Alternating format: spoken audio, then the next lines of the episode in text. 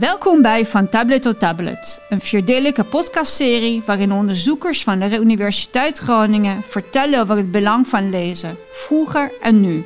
En over leestechnieken die heel modern lijken, maar eigenlijk in de middeleeuwen ontwikkeld zijn. Mijn naam is Sabrina Corbellini, hoogleraar op het gebied van de geschiedenis van het lezen in premoderne Europa bij de Rijksuniversiteit Groningen.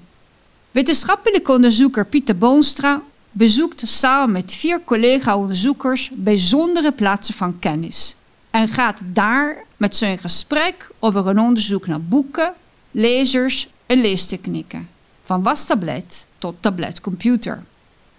Deel 4. Sabrina Corbellini in de Forum Bibliotheek, Groningen. De magie van het lezen. We zijn hier in de Forum Bibliotheek in Groningen, in de schaduw van de Martini-kerk, net achter de Grote Markt. Ik sta hier met Sabrina Corbellini, hoogleraar geschiedenis van het lezen in premodern Europa, om vandaag te praten over het belang van lezen, het belang van boeken, maar ook zeker het belang van leesvaardigheid. Waarom is het zo ontzettend belangrijk om goed te kunnen lezen? En waarom wordt het zo gestimuleerd, zowel nu als in vroegere perioden, zoals het in haar eigen onderzoek ter sprake komt? Goedemiddag. Uh, ja, inderdaad, Sabrina Corbellini. Ik ben ook leraar geschiedenis van het lezen in premodern Europa. En in mijn onderzoek gaat het uh, gaat over boeken, maar nog belangrijker gaat over lezers. Deze, mijn focus ligt op lezers. En waarom lezers? Omdat lezers zijn diegenen die daadwerkelijk boeken doen leven. Zonder lezers geen boeken. En dat is niet alleen mijn eigen gedachte, maar een heel belangrijke auteur. Een Nederlandse literatuur, Harry Mulisch, zij schreef ooit: Niet de schrijver, de lezer moet fantasie hebben. De lezer is niet de toeschouwer van een toneelstuk, maar de acteur die alle rollen uitbeeldt. De lectuur is een hoogste eigen creatie. De schrijver levert tekst, maar een artistiek werkstuk wordt het pas door het talent van de lezer. Dus zo belangrijk is de lezer. Nu, zoals in het verleden. En dat spanningsveld en dat, die lijn tussen, tussen het verleden en het heden staat ook centraal in mijn onderzoek. En in wat wij inderdaad, wat ik, wij, spreek mezelf en mijn onderzoeksgroep hier aan de Rijksuniversiteit Groningen doen. Belangrijk is ook te lezen dat de lezer heeft recht. De lezer is eigenlijk vrij in, uh, in, in, zijn of haar manier met het, uh, met het boek om te gaan. En dat, dat die vrijheid en wat daadwerkelijk een lezer met het boek doet, is iets dat mij enorm fascineert. En dat ik probeer in, kaart probeer te brengen. En misschien om dit gesprek te beginnen, kan ik even eerst een uh, mooie tekst van de Franse schrijver Daniel Penac voorlezen over de rechten van de lezer. Want volgens mij geeft toch ons een idee van wat eigenlijk een lezer mag of zou mogen doen. Ik lees voor. Eerste recht, een lezer heeft het recht om niet te lezen. Het recht om pagina's over te slaan. Het recht om een boek niet uit te lezen. Het recht om een boek opnieuw te lezen. Het recht om zelf te kiezen wat hij leest het recht om te ontsnappen aan de werkelijkheid, het recht om overal te lezen, het recht om lukraak door een boek te bladeren, het recht om hardop te lezen, het recht om zijn smaak niet te verdedigen. En dan, dan denk ik de vraag is van, nou ja, hoe verwerft een lezer deze rechten en hoe leert een lezer daadwerkelijk met boeken omgaan? En dat, echt die omgang tussen lezer en boek, staat centraal in mijn, in mijn onderzoek. Je noemt het belang van lezen, waarom lezers belangrijk zijn. Dat is duidelijk uit, wat je nu vertelt. En inderdaad, komt heel vaak in het nieuws over. Het is belangrijk om goed te kunnen lezen. Leesvaardigheid moet op peil zijn. Het komt ook vaak een vrij alarmistische toon erbij kijken. Over met name Nederlandse lezers. Dat die uh, maar heel matig lezen of zelfs laaggeletterd zijn. Ook in Europees perspectief is, ik geloof, vorig jaar een groot Europees onderzoek geweest dat de Nederlandse jongeren uh, zo schrikbarend achterblijven.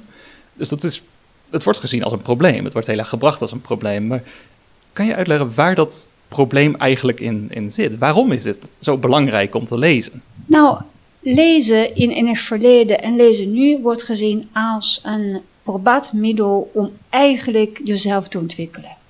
Lezen staat gelijk aan het vermogen inderdaad om informatie tot je kunnen nemen, informatie te kunnen verwerken, uh, de mogelijkheid om je taal te ontwikkelen, uh, de, de, de, de, de, de kans eigenlijk en het vermogen om kritisch te reflecteren op wat je, wat je hoort, wat je ziet, wat, wat om je heen gebeurt. Dus eigenlijk is, zal zeggen, lezen staat gelijk aan, aan ontwikkeling in het algemeen. En de mogelijkheid en het vermogen om, om te lezen en zeker goed te lezen, staat ook gelijk aan, zal zeggen, uh, daadwerkelijk kunnen participeren aan het maatschappelijk uh, verkeer.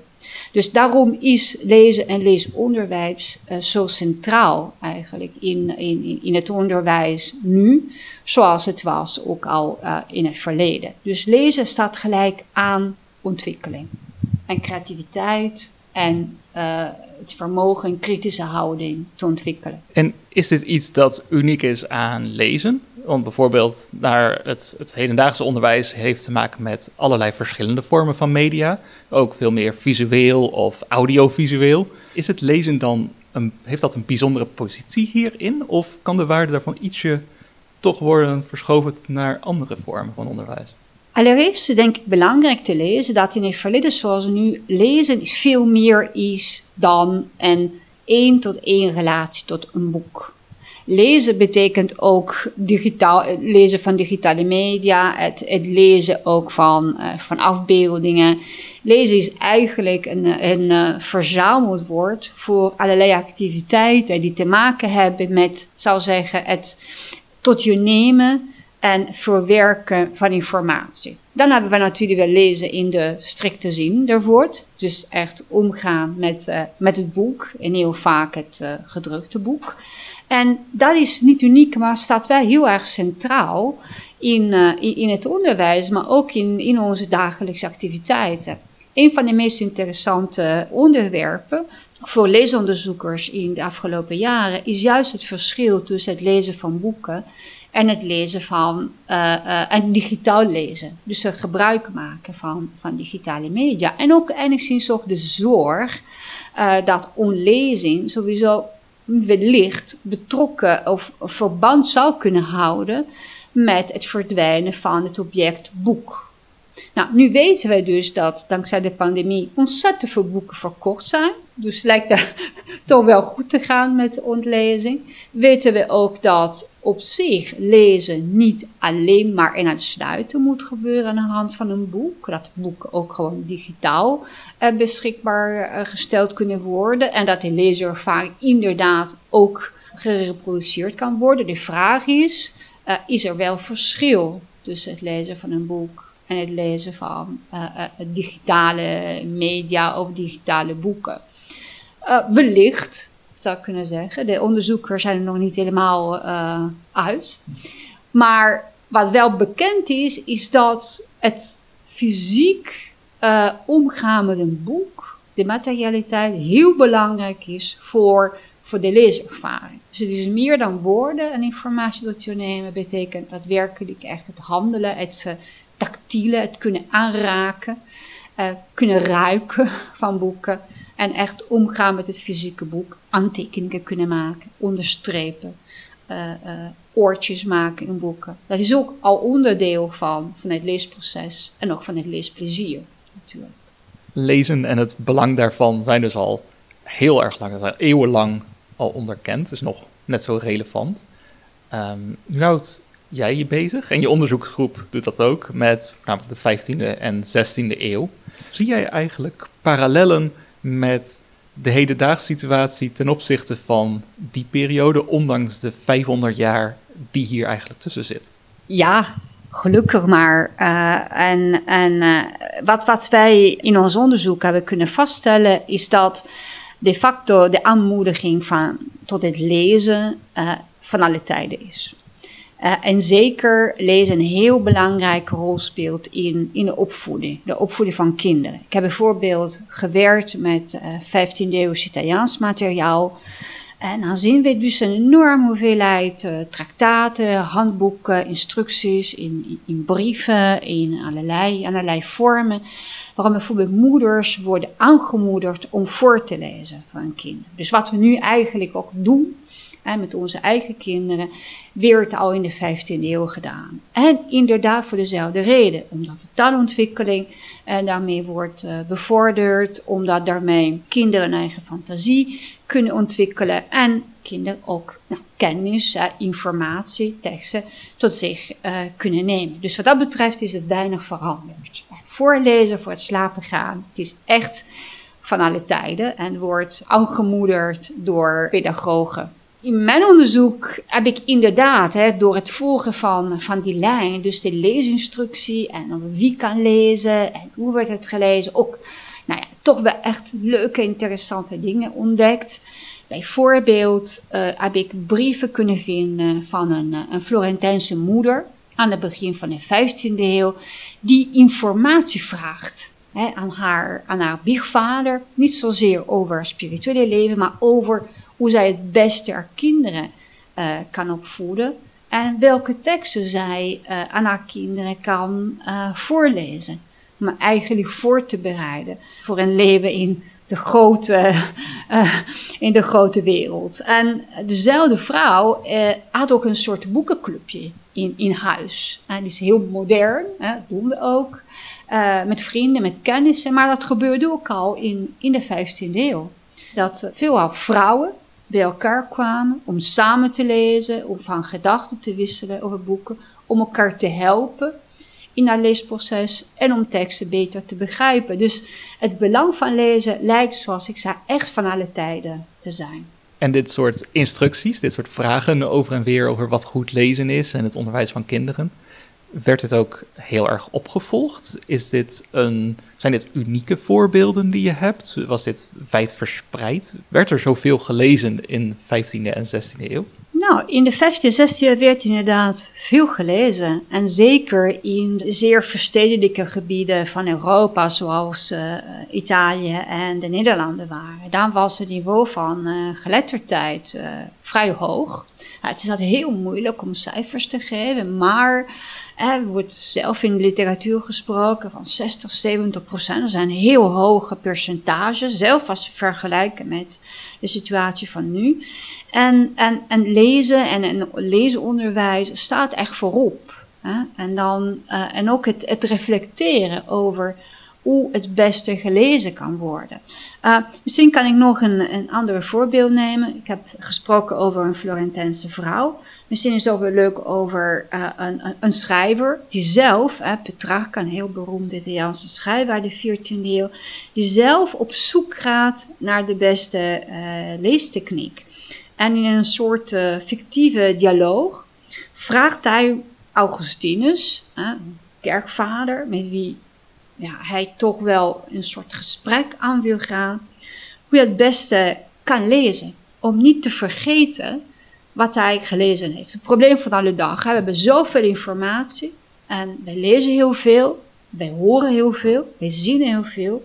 Maar hoe kun je alles onthouden wat je wel uh, gelezen hebt? En dan vraagt hij dus uh, in een dialoog hulp dus aan, aan zijn uh, gesprekspartner. En dan zegt hij dat, dat, dat hij hulp nodig heeft en dat hij heel veel plezier aan lezen beleeft. Maar dat zodra, zodat hij al die boeken weggelegd heeft, alles is vergeten. En zijn gesprekspartner zegt dat, uh, dat hij dat weet, dat heel normaal is, maar dat het natuurlijk wel heel jammer is. Want het is wel de bedoeling, uh, als je leest, dat je daadwerkelijk van de vruchten van je lectuur kunt genieten. Want lezen is veel leren, maar lezen is ook genieten. En dan dat hij wel tips heeft voor de lezer uh, Petrarca.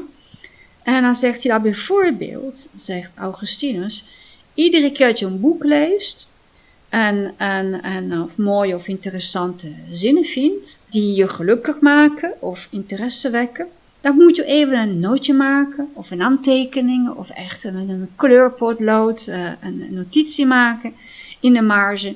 En op die manier kun je dan die mooie zinnen of die mooie gedachten in geheugen fixeren en dan weer terugvinden als je dat weer nodig hebt. is eigenlijk heel interessant, want het is precies wat we ook doen en wat moderne, zal zeggen, in moderne leesonderzoek ook gezegd wordt. Maak aantekeningen, ga onderstrepen, maak kleurtjes. Hè. Maak het mogelijk om in je geheugen te fixeren wat je, wat je geleerd hebt. En dit is, denk ik, heel interessant, want het is meer dan lezen in het verleden en nu. Dat is echt gewoon leren lezen en ook leren omgaan met het materiaal uh, die je gelezen hebt. Ja, en proberen de vruchten te plukken eigenlijk van die leeservaring. Het is eigenlijk heel vergelijkbaar met, je geeft het zelf aan, er is directe vergelijking met hoe we nu lezen en hoe men toen bedoeld was om te lezen. Dezelfde manieren van wat goed lezen eigenlijk inhoudt. Dat, ja, dat is daadwerkelijk zo. Misschien is een hele rare vergelijking, maar in de woorden van Petrarca en Augustinus, is heel lang geleden, zie ik bijna een, een soort, uh, een soort uh, echo van woorden bijvoorbeeld van uh, J.K. Rowling, hè, de auteur van, van Harry Potter.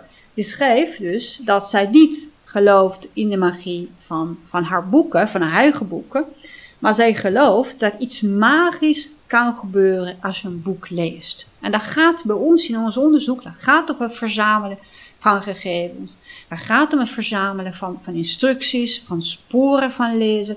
Maar dat gaat ook eigenlijk om het onderzoeken van, van de magie van het lezen. Want iets ontstaat. Een moment dat, uh, dat een lezer zich daadwerkelijk verhoudt tot, uh, tot zijn of haar boek, gaat toch wel een soort gaat iets, iets, iets gebeuren. En dat proces uh, proberen wij in kaart te brengen. En ik ben bijna van overtuigd dat de magie van de 15e eeuw in veel opzichten heel veel lijkt op de magie van 21e eeuw. En misschien dat we zelf nu de magie van het lezen terug zouden moeten vinden en ook veel meer genieten van die leeservaring. Heel erg dezelfde gedachte, vijf eeuwen terug en nu nog steeds dat je boeken leest om goed te kunnen functioneren en zelf goed bezig te zijn eigenlijk. Ja, en daarom een stad zoals Groningen heeft veel geld geïnvesteerd in, in, in de Forumbibliotheek.